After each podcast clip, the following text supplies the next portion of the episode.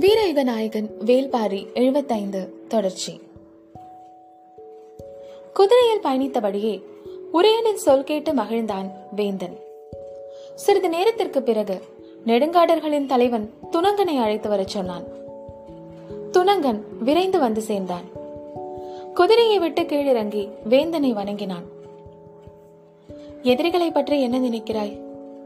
என்று பேச்சை தொடங்கினான் செங்கனச்சோழன். குதிரையை பிடித்துக்கொண்டு நடந்தபடியே சொன்னான். அவர்கள் நம்மை பல நாள்களாக பின்தொடர்ந்து வருகிறார்கள். இயல்பான குரலில் நெடுங்காடர்களின் தளபதி துணங்கன் சொன்னது பெரும் அதிர்ச்சியாயிருந்தது. எந்த திசையில்?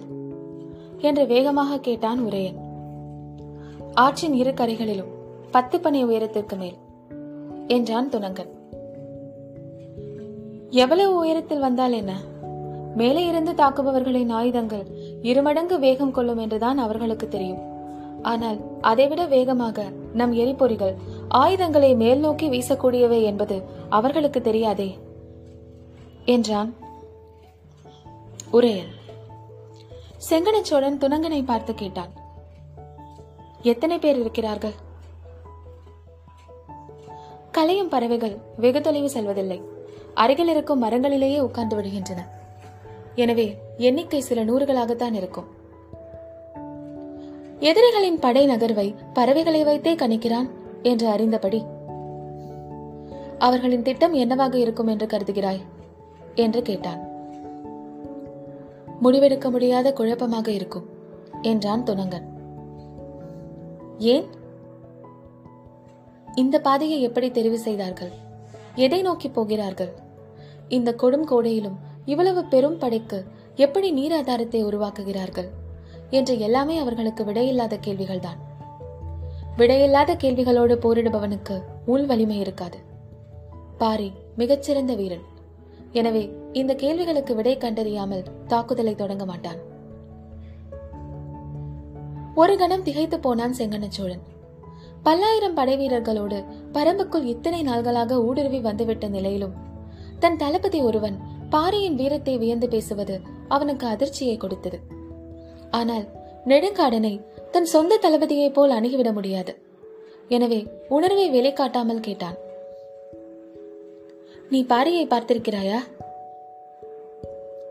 அருகில் பார்த்ததில்லை. மிக தொலைவில் பார்த்திருக்கிறேன். அப்படியா? எப்பொழுது? இன்று. செங்கனச்சோழன் கடிவாளத்தை இழுத்து நிறுத்தினான். குதிரை கனைத்து நின்றது. காலையிலிருந்து இங்குதானே இருந்தாய்? அவனை எங்கே பார்த்தாய்? சற்றே சிரித்தான் துணங்கன் நான் மேல்காடன் என்பதை நீங்கள் மறந்துவிட்டீர்கள் உரையன் வியந்து கேட்டான். பத்து பனை உயரத்தை நம் எரிபொறிகளால் துல்லியமாக தாக்க முடியும். அவன் எந்த திசையில் வருகிறான்? உடனடியாக சொல். துணங்கன் சொன்னான். பத்து பனை உயரத்தில் வருவது அவன் படைகள் மட்டும்தான். அவன் வருவதோ மலையின் உச்சி முகட்டில். செங்கனச்சோழனும் உரையனும் சட்டென மலைமுகட்டை அண்ணாந்து பார்த்தனர். கதிரவனின் ஒளி மேல் விளிம்பில் பட்டு தெரித்துக் கொண்டிருந்தது. கூசிய கண்களை சிமிட்டியபடி கேட்டனர். அங்கு வருவதை இங்கிருந்து பார்த்தாயா? ஆம் என தலையசைத்தான் துணங்கன் அவன் பாரி என்று எப்படி முடிவு செய்தாய்? இவ்வளவு பெரும் படையை முழுமையாக பார்க்கவும் கணிக்கவும் ஒருவன் எந்த உயரத்தை தேர்வு செய்கிறான் என்பதை வைத்தே சொல்லிவிடலாம். அவன் யாராக இருக்கும் என. நான்கு நாள்களாக அவன் மேலும் செல்லாமல் கீழும் இறங்காமல் ஒரே மட்டத்தில் வந்து கொண்டிருக்கிறான். என்ன? நான்கு நாள்களாக பார்க்கிறாயா? ஆம் அதனால்தான் என்று முடிவுக்கு வந்தேன். அவன் பாரியாகத்தான் இருக்கும் என்று. சோழப்படை காலையில் வட்டாற்றில் திரும்பியவுடன் இடப்புறத்தில் இருந்த பிட்டனும் வலப்புறம் இருந்த இரவாதனும் மிகவும் மகிழ்ந்தனர். எவ்வியூர் நோக்கி வந்தவர்கள் திசை அறியாமல் மாறிவிட்டனர் என்ற முடிவுக்கு போயினர். அது மட்டுமல்ல வட்டாறு பெரும் பாறை அடுக்குகளை அடிநிலமாக கொண்டது. எனவே இவர்களால் அதிக தொலைவு செல்ல முடியாது. நீர் ஆதாரம் இல்லாமல் படை தவித்தலையும் நிலை ஏற்படும். அதுவே நமது தாக்குதலுக்கான சரியான நேரமாக இருக்கும். அதற்காகவே பாரி காத்திருக்கிறான் என்று நினைத்தனர். ஆனால் எதிரிகளின் படை வட்டாற்றில் திரும்பியதும் பாரியின் குழப்பம் மேலும் அதிகமானது. எதிரிகள் எதை நோக்கி சென்று கொண்டிருக்கின்றனர்? இந்த கேள்விக்கு கிடைக்கும் விடை பாரியை உள்ளுக்குள் உலுக்குவதாக இருந்தது. நெடுமனின் தலைமையிலான படை இருக்கன் குன்றினை கடந்து ஆயமலையின் பாதி தொலைவுக்கு போயிருக்கும் போது எதிர்ப்புற மரக்கிளைகளிலிருந்து தோகை நாய்கள் பாய்ந்து இறங்கின. நீள்வாய் நாய்களின் கோரப்பற்களும் பாயும் வேகமும் யாரையும் கன நேரத்தில் நிலைக்குலைய செய்பவை. உச்சி கிளையிலிருந்து பாய்ந்து இறங்கிய அவற்றை நோக்கி வாளை உருவிய போது நெடுமன் சரிந்து கீழே கிடந்தான். கண்ணிமைக்கும் நேரத்தில் மரங்களின் மேலிருந்து இடைவிடாமல் அவை பாய்ந்து கொண்டிருந்தன. அவையிடம் ஊலையின் ஆவேசம் குதிரைகளை மிரளச் செய்தது. குதிரைகளின் கனைப்பொலி பாதையில் அறுபட எழும் ஊலையின் ஓசை தேக்கன் இருக்கும் இடம் வரை எதிரொலித்தது. பொழுது மங்கிக் கொண்டிருந்தது. ஆய்மலையின் கிழக்கு புற சரிவு பரம்பின் பகுதி. அதில் பாதி தொலைவுக்கு எதிரிகள் வந்துவிட்டார்கள் என்பதை தேக்கனால் நம்பவே முடியவில்லை. உடனடியாக முழு குதிரைப்படையுடன் அந்த இடம் போக ஆயத்தமானான். வீரர்கள் வேக வேகமாக குதிரையில் ஏறி புறப்படும் போது உடலெங்கும் குருதி கொட்ட அடர் காட்டுக்குள்ளிருந்து மேலேறி வந்தான் ஏய்னி. குதிரை புறப்பட போகும் கணத்தில் காட்டின் அசைவுகளைக் கண்டு நிறுத்தினான் தேக்கன். உள்ளிருந்து ஏனி வெளியேறி வந்த காட்சி தேக்கனை உலுக்கியது. ஓடிப்போய் அவன் சரிந்து விடாமல் பிடித்தான். குற்றியனாக வந்த ஏனி சொன்னான் உடனடியாக இங்கிருக்கும் குதிரைகளை காப்பாற்றுங்கள். இங்கு நிறுத்த வேண்டாம். இடப்புற சரிவில் இருக்கும் குகைகளில் அவற்றை அடைத்து வீரர்களை பாதுகாப்புக்கு நிறுத்துங்கள். தேக்கனோடு இருந்த யாருக்கும் எதுவும் புரியவில்லை. போரில் ஈடுபட தனி குதிரைகள் அவற்றை ஏன் குகைகளில் அடைத்து காக்க வேண்டும்? என கேட்டான் ஒருவன். பேச நேரமில்லை. புது வகையான விலங்கு ஒன்றை ஏவி விட்டுள்ளான் சேரன். அவை கன நேரத்தில் குதிரையின் கழுத்தை கடித்து இழுத்து விடுகிறது. நாம் எது செய்தும் அதை தடுக்க முடியாது. அது பறக்கும் மூனாய் போல் இருக்கிறது என்றான். நீ பயம் கொள்ளாதே. நெடுமன் பதினைந்து குதிரை வீரர்களோடு போயுள்ளான். அவற்றை வெட்டி சாய்த்து விடுவான் என்று வீரன் ஒருவன் சொல்லி முடிக்கும் முன் ஏனி சொன்னான். அவற்றில் ஒரு குதிரை கூட தப்பி பிழைக்காது. உடனடியாக மீதி இருக்கும் குதிரைகளை கொண்டு செல்லுங்கள் ஏனி சொன்னவுடன் வேறொரு வீரன் ஏதோ மறுசல் சொல்ல முனைந்தான். ஆனால் தேக்கன் தடுத்து விட்டான். ஏனி இவ்வளவு அழுத்தமாக சொல்கிறான் என்றால் அதை நாம் எளிதாக எடுத்துக்கொள்ளக்கூடாது அனைத்து குதிரைகளையும் கீழ்ப்புறம் இருக்கும் குகை புடவைகளில் அடைத்து காவல் இருங்கள். காலாட்படை வீரர்கள் பாதி பேர் என்னோடு வாருங்கள். மீதி பேர் குதிரை வீரர்களோடு இணைந்து காவல் இருங்கள் என்று சொல்லிவிட்டு நெடுமன் போன திசையை நோக்கி ஓடத் தொடங்கினான் தேக்கன். மற்ற வீரர்கள் அவனுடன் சேர்ந்து ஓடினர். சிலர் ஏனியை தூக்கிக் கொண்டு மருத்துவரை நோக்கி ஓடினர். மற்றவர்கள் குதிரைகளை காக்கும் பணியில் ஈடுபட்டனர்.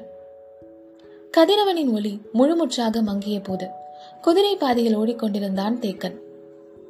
உருவிய வாளோடு வெறிகொண்டு ஓடினர் வீரர்கள்.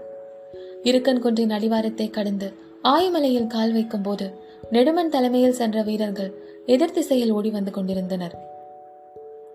பெரும் ஓசையை எழுப்பியபடி நெடுமன் வந்து கொண்டிருந்தான்.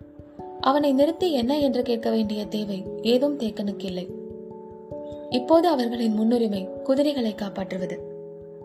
எய்னி சொன்ன ஒவ்வொரு சொல்லும் நினைவில் எதிரொலித்தபடி இருக்க வந்த வழியிலேயே திரும்பி குகை புடவை நோக்கி ஓடத் தொடங்கினான் தேக்கன். வீரர்களில் சிலர் தாக்கப்பட்டவர்களுக்கு உதவி செய்ய சென்றனர். மற்றவர்கள் தேக்கனோடு இணைந்து வேகம் கொண்டனர். ஓடிக்கொண்டிருந்த தேக்கனை எட்டிப்பிடித்து நிறுத்தினான் நடுமன். ஏன் நிறுத்துகிறான்? என புரியாமல் தேக்கன் நின்ற பொழுது கையை உயர்த்தி மரத்தின் மேலே காட்டினான் நெடுமன். தேக்கன் அண்ணாந்து பார்த்தபோது இருளுக்குள் கிளைகள் அசைவது மட்டுமே தெரிந்தது. என்ன? என்று அவன் கேட்கும் முன் நெடுமன் சொன்னான். அவை முன்னோக்கி போய்விட்டன. அதந்து நின்றான் தேக்கன். என்ன சொல்கிறாய்? ஆம் ஏனியை தொடர்ந்தே பாதி போயிருக்கின்றன. இவை மறுபாதி. அவற்றை வீழ்த்த என்னதான் வழி? தெரியவில்லை. கண்ணிமைக்கும் நேரத்தில் கொப்புகளின் வழியாக தாவி விடுகின்றன. திமிரி ஓடும் வீரர்களின் ஓட்டத்தை கட்டுப்படுத்தி தானும் நின்றான் தேக்கன். எல்லோரும் திகைத்து நின்றனர். வெகு தொலைவு உள் செல்லக்கூடிய குகைகள் மூன்று இருக்கின்றன. மூன்றுக்குள்ளேயும் குதிரைகளை அடைத்து ஆயுதங்களோடு வீரர்கள் காத்திருந்தனர்.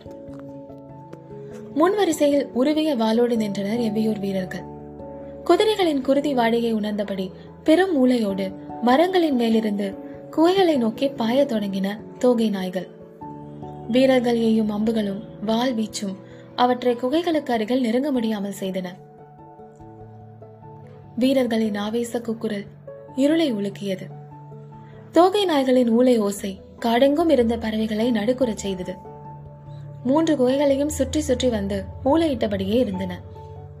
குகை வாயில்களில் பந்தங்கள் எரிந்து கொண்டிருக்க இரவில் குகைகளின் மேல் பாறைகளில் உள்நுழையக்கூடிய பிளவு ஏதாவது இருக்கிறதா என்று இங்கும் அங்குமாக தேடிக்கொண்டிருந்தன. நீல் வாய் கொண்டு அவை கடித்திழுக்கும் ஓசை அச்சத்தை ஏற்படுத்துவதாக இருந்தது.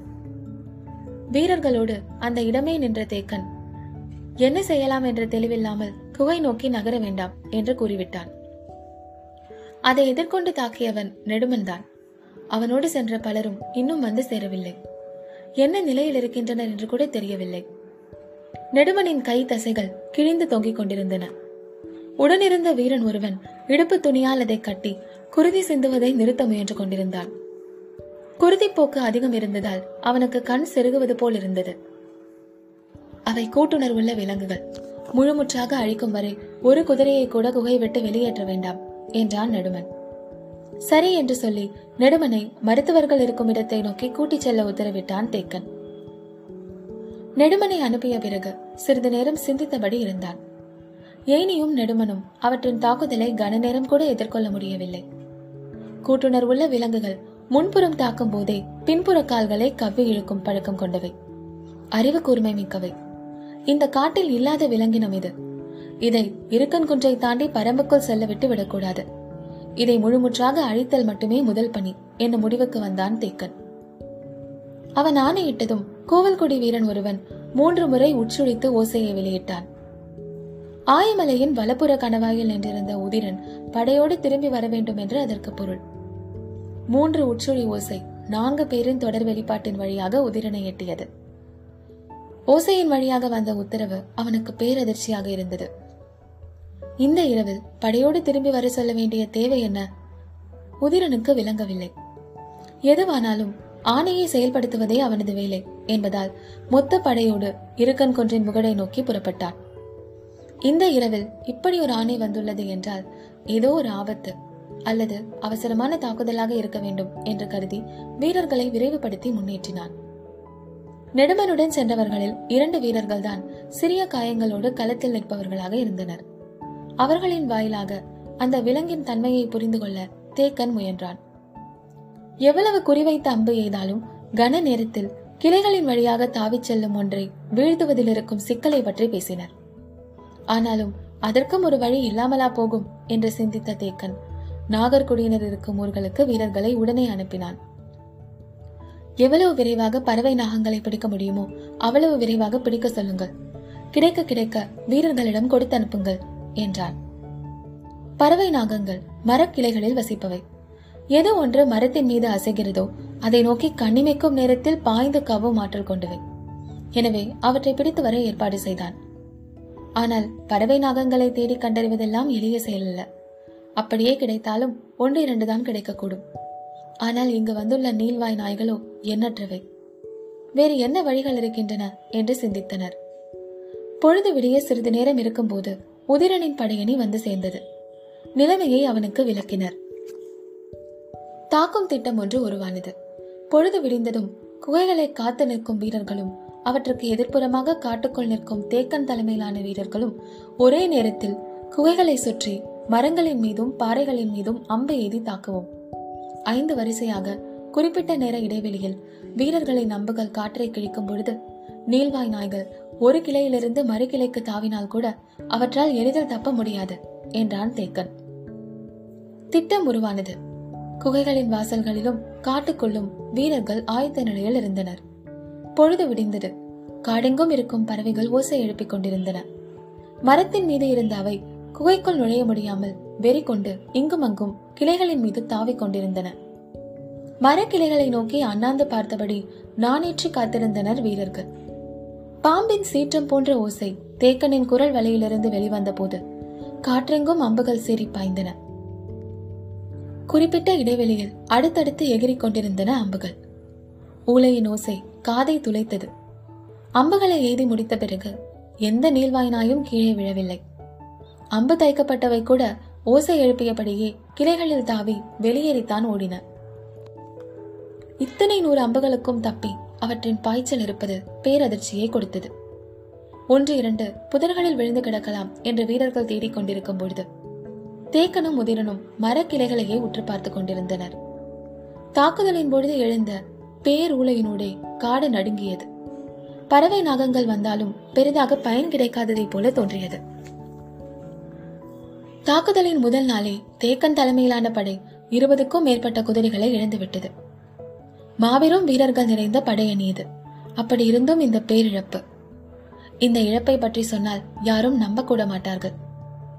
தங்களாலேயே நம்ப முடியாத இந்த உண்மையின் மீது நின்றுதான் அவர்கள் அடுத்த கட்டத்தை பற்றி சிந்தித்துக் கொண்டிருந்தனர். அப்பொழுது உதிரன் சொன்னான் கரும்பாக்குடியின் வீரர்கள் எண்ணற்ற நாய்களை தங்களின் குடிலில் வைத்திருந்தனர். அவற்றுள் எதுவும் அவர்கள் கொண்டு வந்ததில்லை. எல்லாமே வந்த இடத்தில் பழகியவை. நாய் இனங்களை பற்றிய பல நுட்பங்கள் அவர்களுக்கு தெரிவதாக நமது மருத்துவர்கள் சொன்னார்கள். நான் உடனடியாக போய் ஈங்க என்னிடம் பேசி பார்க்கிறேன். இந்த வகை நாய்களை எப்படி வீழ்த்துவது என்று அவன் ஏதாவது ஆலோசனை சொல்லக்கூடும் என்றான். இப்போதைய நிலையில் இது சிறந்த ஆலோசனையாக தெரிந்தது. உடனடியாக உதிரனை அனுப்பி வைத்தான் தேக்கன். போய் திரும்ப ஒரு வாரம் கூட ஆகலாம். ஏனென்றால் நடைபாதையின் வழியாகத்தான் அவன் சென்றாக வேண்டும். அதை தவிர வேறு வழி எதுவும் இல்லை. நீல்வாய் நாய்களை அழிக்காமல் ஒரு குதிரையை கூட குகை விட்டு வெளியேற்ற முடியாது.